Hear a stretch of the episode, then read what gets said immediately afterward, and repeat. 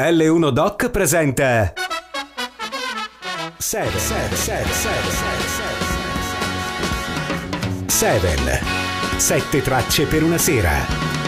Questa sera.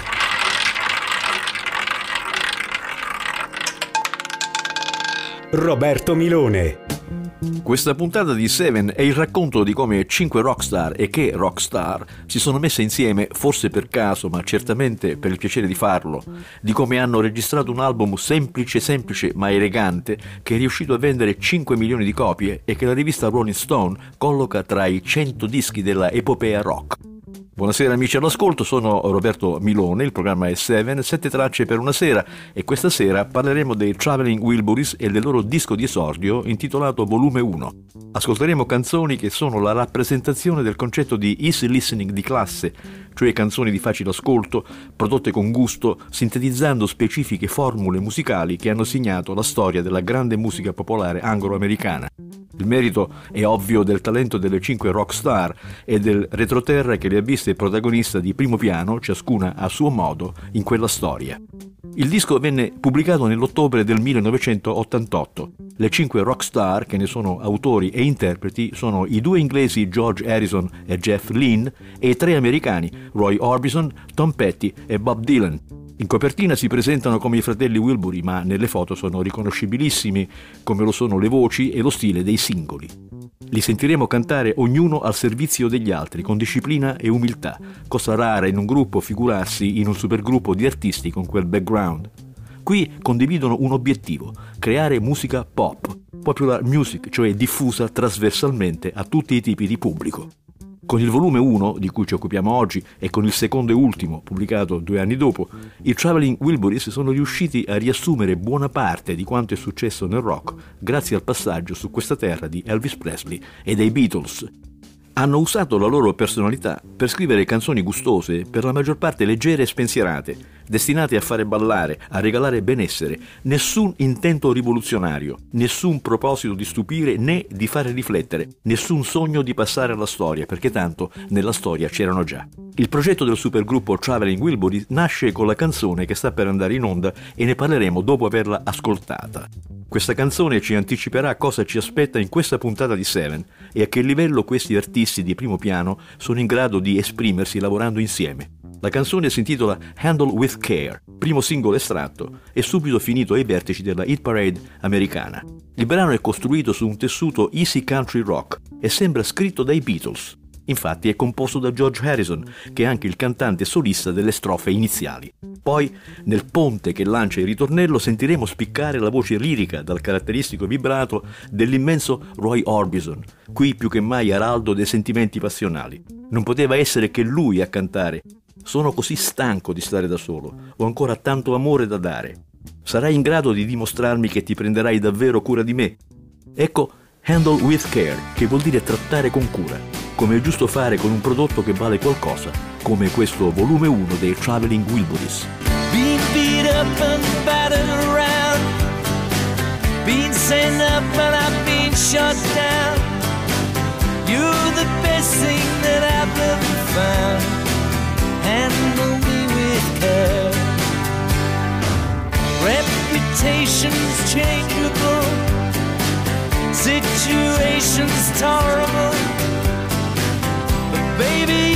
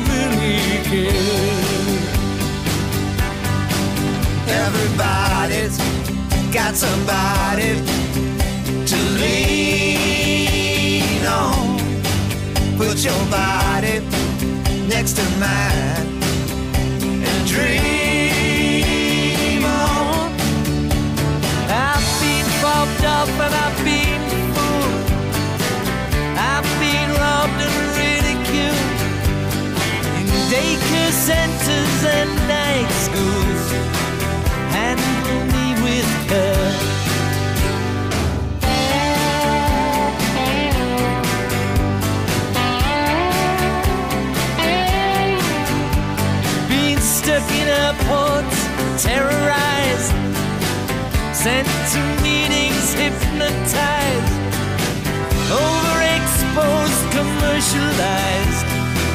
Handle me with care. I'm so tired of being lonely. I still have some love to give. Won't you show me that you really care?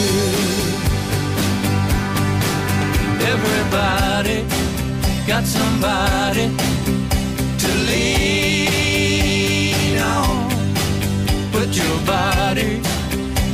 mind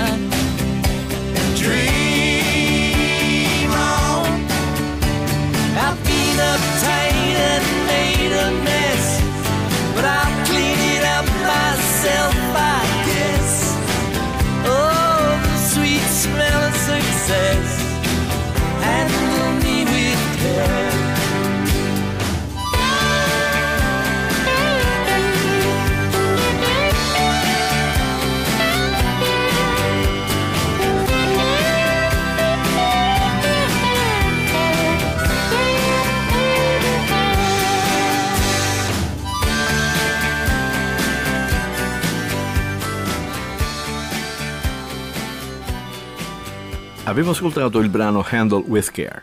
Facile ascolto, easy listening di qualità, una manna per le radio FM, colonna sonora gioiosa per una giornata qualsiasi. E questo è il carattere del volume 1 dei Traveling Wilburys di cui stiamo parlando questa sera. L'idea di un supergruppo e della pubblicazione di un LP si fece strada quando George Harrison aveva l'esigenza di registrare un inedito come lato B di un suo singolo, tratto dall'album Cloud9, undicesimo della sua storia di solista dopo i Beatles. Si trattava del brano che abbiamo appena ascoltato, appunto Handle with Care. Torniamo indietro di qualche mese. Siamo a Los Angeles, estate 1988. George e il coproduttore Jeff Lynne stavano andando a incidere nello studio di registrazione di Bob Dylan a Santa Monica. Dovevano passare da casa di Tom Petty per ritirare una chitarra. Petty andò con loro, anche perché ad attenderli in studio c'era uno storico idolo di tutti, Roy Orbison, che avrebbe dovuto cantare nel ritornello della canzone di Harrison. A quel punto Dylan e Tom Petty si resero disponibili a fare qualcosa. Pensate, avere Tom Petty e Bob Dylan in amichevole partecipazione. Al provino venne fuori una canzone niente male, non la si poteva sprecare come lato B di un 45 giri. Il prodotto finale, lo abbiamo sentito, fu una gran canzone, leggera, brillante, con tutti i requisiti per essere un brano di successo. Che ne dite se scriviamo una o due canzoni a testa e magari ci lavoriamo su? L'idea promossa dall'ex Beatles di collaborare e scrivere canzoni nella linea evolutiva del rock and roll del 50 e 60 tutti insieme per un intero disco trovò facile accoglienza. Quale miglior collante ideologico e stilistico di Roy Orbison, cui unire la voce e la chitarra di Tom Petty, occasione da non perdere se poi anche Dylan si era dichiarato d'accordo. A quel punto si offrì di cantare e suonare anche Lynn, polistrumentista valente che stava producendo il disco di Harrison, il quale, finita l'esperienza con Electric Light Orchestra, si era trasferito negli Stati Uniti affermandosi come produttore. Supergruppo e disco nacquero così, così raccontano. Insomma, sarà una leggenda, la storia sarà romanzata, ma forse lo è. L'avventura fortunata di A Traveling Wilburys prende piede. I cinque si conoscevano bene, tutti e cinque, ora con l'uno, ora con l'altro, avevano incrociato le loro strade. Fermo restando che ognuno di loro darà il proprio personale contributo alla definizione di ogni canzone, nel brano che sta per andare in onda, intitolato Rattled, lo spunto iniziale è di Jeff Lynne, che ne è anche la prima voce. È il criterio che sta alla base della costruzione del disco. Uno indica la traccia, presenta la prima bozza della canzone, tutti gli altri ci lavoreranno insieme. Rattled è tutta da ballare. Nel solco della tradizione è un pezzo rockabilly, suonato in modo divertito, riprendendo lo stile e i gorgheggi che hanno reso celebre Jerry Lee Lewis. È una storia d'amore e di corteggiamento, in perfetto stile anni 50, in cui il giovanotto, ogni volta che vede la sua amorosa, rimane talmente colpito da avere le convulsioni.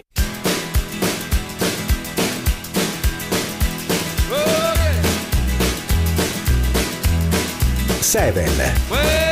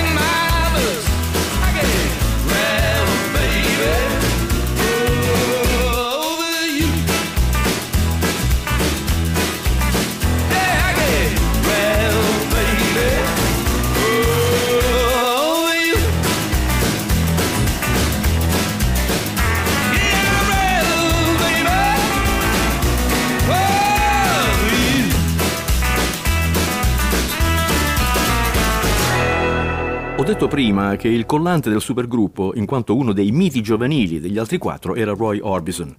Ci siamo occupati di lui in una puntata di Seven, ne abbiamo sintetizzato la carriera che lo vide protagonista della scena rock tra i 50 e i 60 e la vita sfortunata, segnata da enormi tragedie personali. Con il disco Traveling Wilburys volume 1 riuscì a tornare in auge dopo 25 anni di oblio, dovuti all'inevitabile cambiamento dei gusti e all'evoluzione degli stili rock. Contemporaneamente Orbison stava registrando il suo bel disco solista, Mystery Girl, prodotto assieme a Jeff Lynne e Tom Petty, che arrivò postumo ai vertici delle classifiche dei 33 giri. Infatti Orbison morì all'improvviso a soli 52 anni, un mese e mezzo dopo l'uscita del disco e un mese prima della pubblicazione dell'album solista che ne rinverdì la notorietà. Fu una beffa atroce del destino.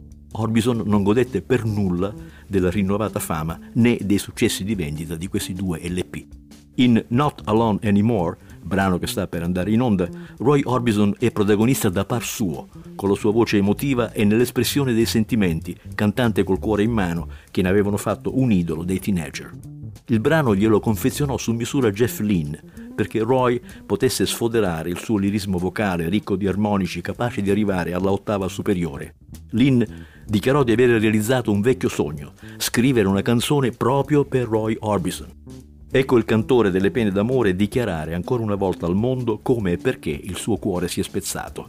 Mi hai sempre detto che sapevi che alla fine sarei tornato correndo da te. Io pensavo che saresti stata ad aspettarmi. Invece adesso scopro che non sei più sola. You are not alone anymore, appunto. Non sei più sola.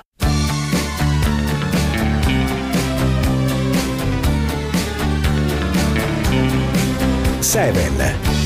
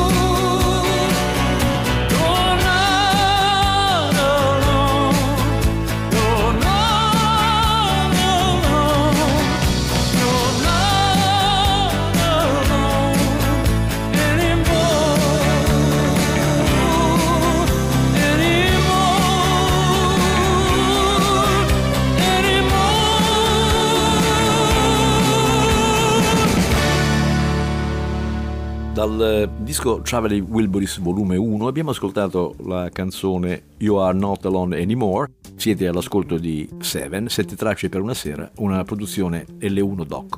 Adesso, tornando al gruppo di cui ci stiamo occupando questa sera, il primus inter pares è Tom Petty. Voi sapete, tutti e cinque sono protagonisti, firmano i brani e partecipano all'arrangiamento. Tuttavia, la maggior parte di noi ascoltatori che abbiamo seguito la carriera di queste rockstar probabilmente riusciremo facilmente a individuare stile e vocalità di ciascuno. Infatti, nell'esecuzione di ogni brano c'è una prima voce riconoscibile, a volte nello stesso brano ce n'è anche un'altra. Ovviamente, cosa che dà ulteriore spessore al lavoro collettivo quando c'è da fare i cori, ci sono tutti e cinque. Dicevo, il leader vocale della prossima canzone è Tom Petty. Per lui erano tempi di riflessione. Con la sua storica band, gli Heartbreakers, aveva registrato l'ultimo disco quasi due anni prima e adesso cercava spazio da solista, cosa che fece con ottimi risultati con l'album Full Moon Fever l'anno dopo. Il quarto brano scelto per la puntata odierna di Seven, dedicato al volume 1 del Traveling Wilburys, si intitola Last Night ed è una composizione assolutamente Tom Petty. Vi si riconoscerà subito il caratteristico timbro. In un inciso riconoscerete anche la voce di Roy Orbison. Last Night è un pezzo brioso, è fatto per divertire, anzitutto per il goffo equivoco che racconta, e poi per l'andamento ritmico, un miscuglio facile facile da ballare, un po' caraibico, un po' cajun, che si potrebbe ascoltare in una balera di New Orleans tra un bicchiere e l'altro, battendo il tempo con un piede e guardando quel che accade attorno.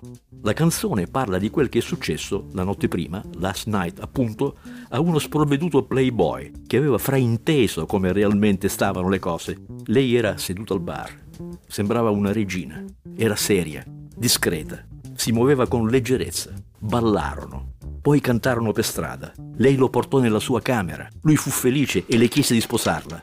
Lei, sarcastica, impugnò il coltello. Sbrigati a darmi i soldi.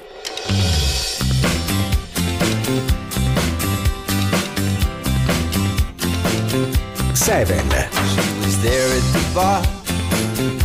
She heard my guitar. She was long and tall. She was the queen of them all.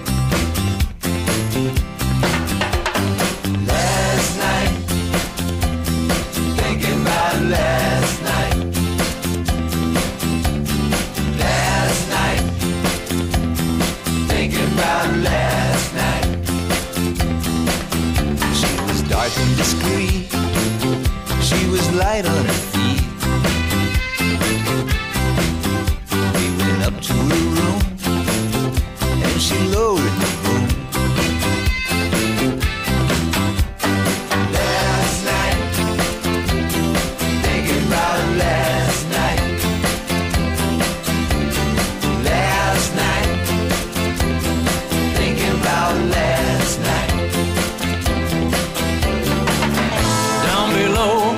dance.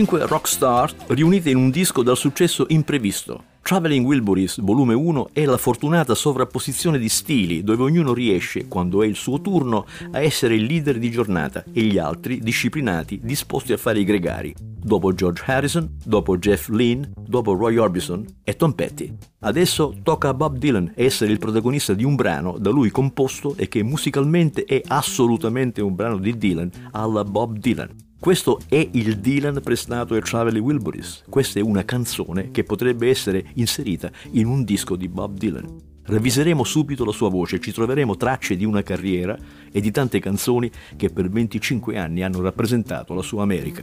Bob Dylan arrivò all'esperienza Traveling Wilburys dopo che due dischi, Knocked Out Loaded dell'86 e Down in the Groove pubblicato pochi mesi prima, erano stati giudicati male dalla critica e con vendite scarse, critiche troppo affrettate in realtà tanto che questi, come altri lavori in precedenza poco accettati, vengono sempre più rivalutati. Ma lui è abituato alle critiche, per non dire che non gli è mai importato niente. Proprio a questo riguardo mi piace ricordare cosa faceva dire all'altoparlante Dylan durante le tappe del suo famoso Never Ending Tour, oltre 3.000 concerti in 30 anni a partire dal 98, suonava anche in piccoli teatri, cosa faceva dire l'altoparlante Dylan, dicevo, prima di entrare in scena.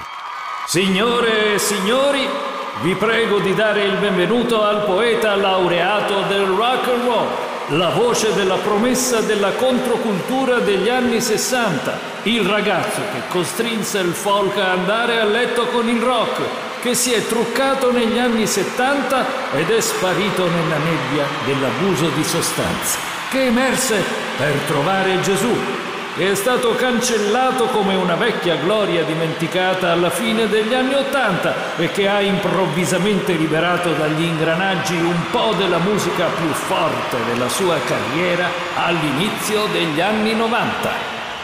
Torniamo al disco protagonista della puntata odierna di Seven, il volume 1 dei Traveling Wilburys. La canzone che ascolteremo si intitola Dirty World, mondo sporco, ma il testo non è una invettiva, né un canto di protesta o di amore deluso. Nello spirito divertito del disco si tratta di un testo bizzarro costruito per imitare, amichevolmente si intende, e in modo giocoso, Prince. Proprio lui, Prince, il folletto di Minneapolis, che era al culmine della carriera, il cui disco più recente era Love Sexy. Prince era conterraneo di Dylan e con lui condivideva la fama di personalità artistica più rilevante del Minnesota. Dylan lo rivelò mentre presentava la traccia della canzone che aveva composto per poi lavorarci tutti insieme e disse perché non facciamo un pezzo alla Prince? Ma non sul piano musicale. Dirty World ha una melodia e uno stile che più Dylan non si può.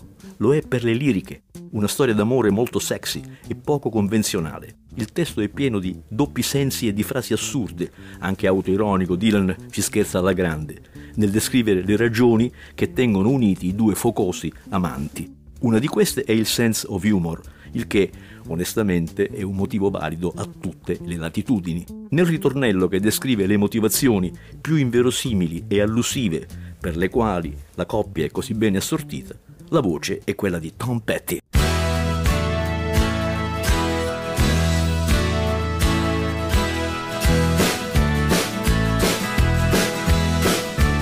seven, He loves your sexy body. He loves your dirty mind. He loves when you hold him, grab him from behind.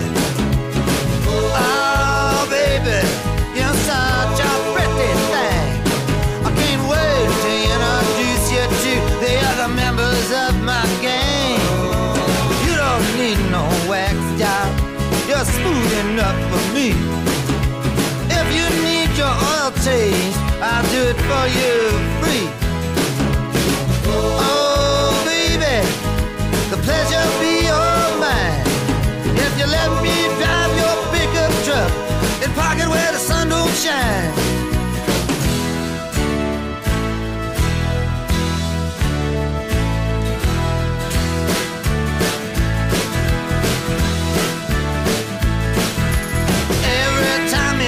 His hair stands up on end. His legs begin to quiver and his mind begins to bend. Oh, baby, you such a tasty treat. But I'm under doctor's orders, I'm afraid to overeat.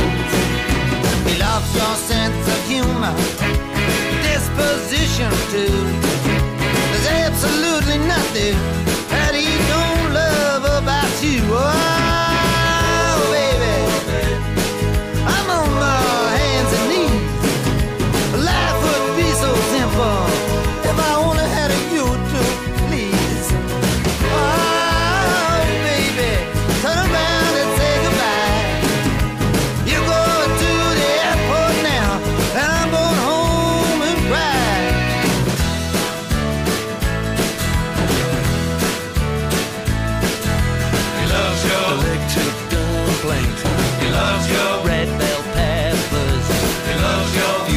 Fuel injection.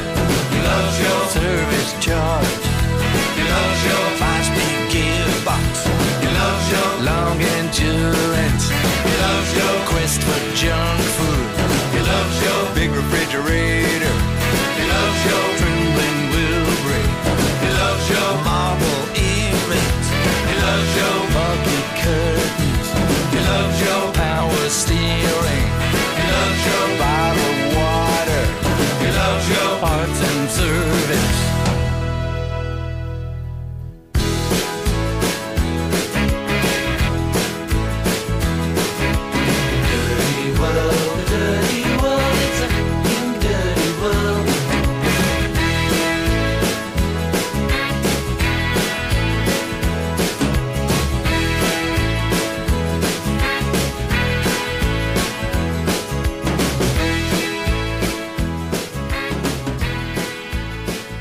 Il brano si intitolava Dirty World, lo eseguivano i Traveling Wilburys. Adesso vorrei riprendere le fila del racconto tornando a come Harrison e Lynn misero insieme il supergruppo. George Harrison spiegò che si è trattato di una congiuntura fortunata, alla cui base ci fu l'intento di divertirsi loro per primi. Tom Petty, in un'intervista, disse che per lui furono gli anni più belli della sua vita, in cui creatività ed energia crescevano di pari passo. È il minimo che potesse dire Tom Petty, all'epoca 38 anni, il più giovane del gruppo, il quale, anche se era già una rock star, ebbe l'opportunità di lavorare con artisti del calibro di George Harrison, Bob Dylan e Roy Orbison tutti insieme. A mio avviso, senza sminuire il valore dell'iniziativa, la formula supergruppo è stata l'espediente per riprendere o cercare di riprendere carriere in declino o in crisi di produttività momentanea. Il mutare delle mode o l'evoluzione degli stili travolgono anche figure che sono state ai vertici mondiali. Pertanto avanzo l'ipotesi che la formazione del quintetto di rockstar sia stata promossa dallo stato delle carriere di tutti in quel momento. George Harrison, finita l'esperienza Beatles, aveva inciso ben 11 dischi da solista, accettato per il nome e non per la originalità delle nuove canzoni. Si era praticamente ritirato a seguire altre attività. Roy Orbison era caduto nel dimenticatoio. Era un artista da Las Vegas o show televisivi per nostalgici, del tutto fuori dalle classifiche di vendita dei dischi. Dylan veniva da due ingiuste stroncature e quando riprese a registrare dopo, i suoi album Oh Mercy 89 e Under Red Sky del 90, quest'ultimo in collaborazione con Harrison, furono ancora giudicati negativamente dalla critica e poco calcolati dal pubblico. Jeff Lynne, archiviata da tempo la fortunata storia degli Electric Light Orchestra, si era trasferito negli Stati Uniti e faceva il produttore, apprezzato e di successo, ma lontano dai riflettori e dalle vendite dei dischi, non più rockstar in carriera. Tom Petty stava vivendo un periodo di riflessione tra il continuare a incidere con la storica band gli Heartbreakers o il desiderio di farla da solista. Il volume 1 del Traveling Wilburys li rimise tutti sulle prime pagine e riportò in classifica i loro nomi. Non vorrei che suoni ingeneroso se dico che l'esperienza Traveling Wilburys diede a tutti loro slancio e nuova visibilità.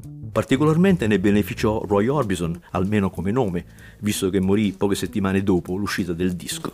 Orbison tornò in Hit Parade e i suoi media anche grazie al suo bellissimo disco postumo Mystery Girl, prodotto da Jeff Lynne e Tom Petty, suoi compagni di avventura proprio con i Traveling Wilburys. Dunque, ritorniamo al disco e ascoltiamo il sesto brano scelto per questa sera. Si tratta di Heading for the Light, un pezzo arioso dal sapore Beatlesiano. L'incipit ricorda I Want to Tell You, scritta proprio da Harrison per il 33 giri Revolver, ma ritmicamente è marca Electric Light Orchestra, anni 70.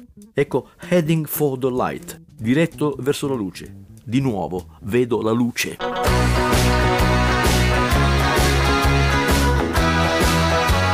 seven,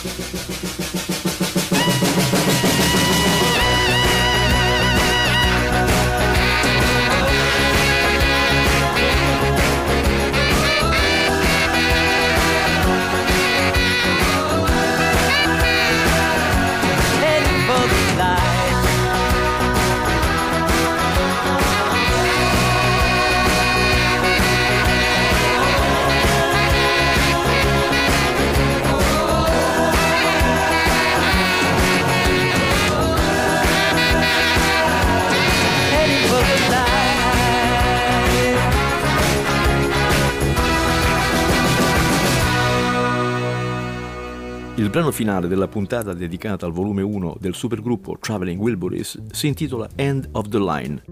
È il secondo brano estratto come singolo e fu un alto successo per le radio che trasmettono a rotazione canzoni di facile e godibile ascolto. End of the Line chiude il disco e sintetizza al miglior livello espressivo la ariosità, la leggerezza e la classe con cui le cinque rockstar hanno pensato un disco pop che è stato accolto benissimo che avrebbe venduto 5 milioni di copie e sarebbe stato giudicato tra i lavori significativi della musica rock.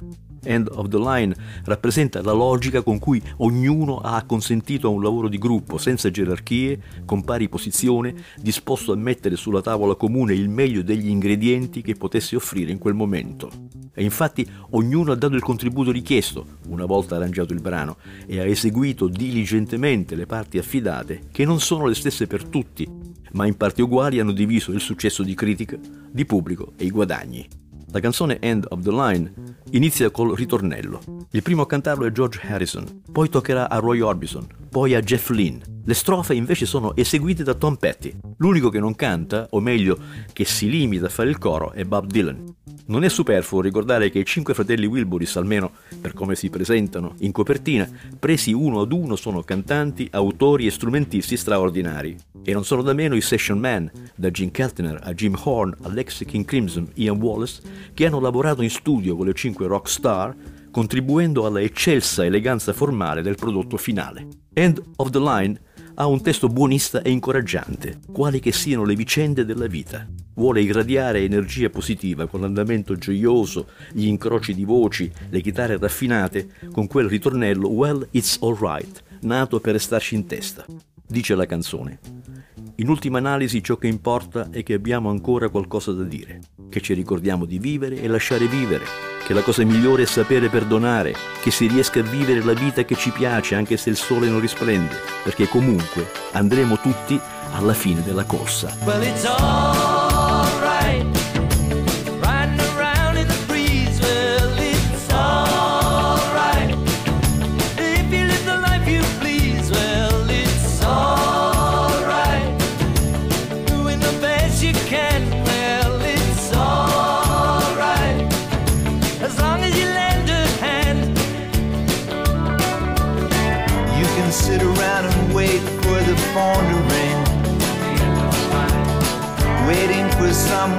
tell you everything.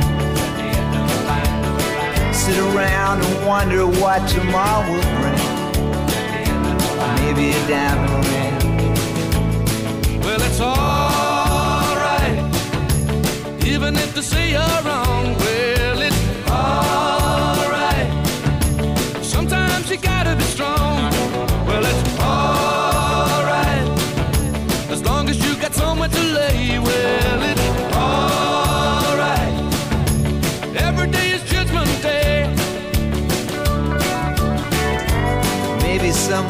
Down the road away. You'll think of me and wonder where I am these days. Maybe somewhere down the road when somebody plays Purple Haze. Well, it's alright. Even when push comes to shove, well, it's alright.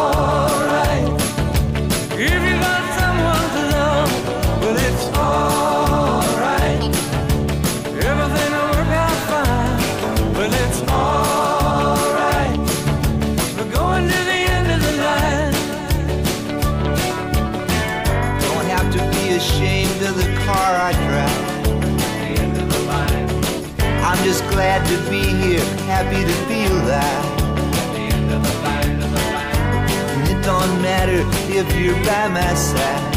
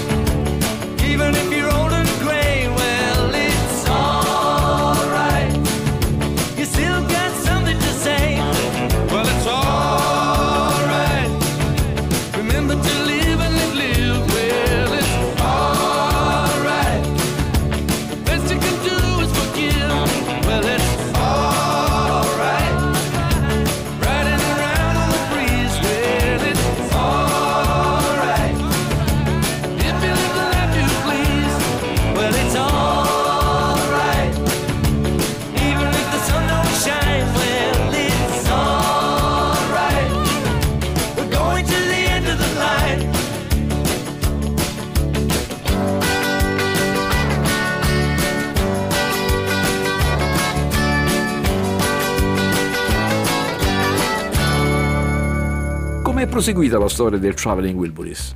Hanno fatto ditta, diciamo, sono stati in contatto per un paio di anni, visto che ognuno di loro aveva comunque i suoi impegni, e registrato due album. Il secondo, intitolato curiosamente Volume 3, fu pubblicato nell'ottobre del 1990, ma senza Roy Orbison che era morto due anni prima. Il disco non ebbe il successo del volume 1 di cui abbiamo parlato oggi a Seven, ma un milione di copie riuscì a venderle. Non fecero nessun tour, l'avevano programmato, ma la scomparsa improvvisa di Roy Orbison fece cadere il progetto. Roy, oltre a essere lo straordinario cantante che è stato nei tempi d'oro all'inizio dei 60, era un idolo degli altri quattro e punto di riferimento, collante, direi motivazione per dare vita al gruppo. Riguardo il Traveling Wilburys, per chi fosse interessato a saperne di più, è esauriente la pubblicazione nel 2007 di un cofanetto intitolato The Traveling Wilburys Collection, che contiene i due lavori incisi dal gruppo più un DVD con un'intervista a George Harrison che parla dell'iniziativa dei compagni d'avventura e della realizzazione del disco. Inoltre, le videoclip delle canzoni di successo Handle with Care, con cui abbiamo aperto la puntata, e End of the Line, che abbiamo appena ascoltato, ci permettono di vedere i musicisti mentre registrano, capire chi canta, coglierne l'intento condiviso quando agiscono da normali comprimari, notare lo spirito di collaborazione al servizio di chi è momentaneamente il primo attore, limitandosi a fare il corista. Mi piace ripetere che c'è da vantarsi nel poter dire che George Harrison o Bob Dylan o Roy Orbison o Tom Petty o Jeff Lynne mi hanno fatto il coro. Per loro è stata un'esperienza piacevole, colleghi e amici dove ognuno ha messo in campo le sue doti artistiche. Hanno sempre detto che l'hanno fatto per puro divertimento. Credo, spero che anche voi, come me, lo abbiate apprezzato. A risentirci, amici miei, e grazie per l'ascolto. Avete ascoltato? 7 7 7 7 7 Sette tracce per una sera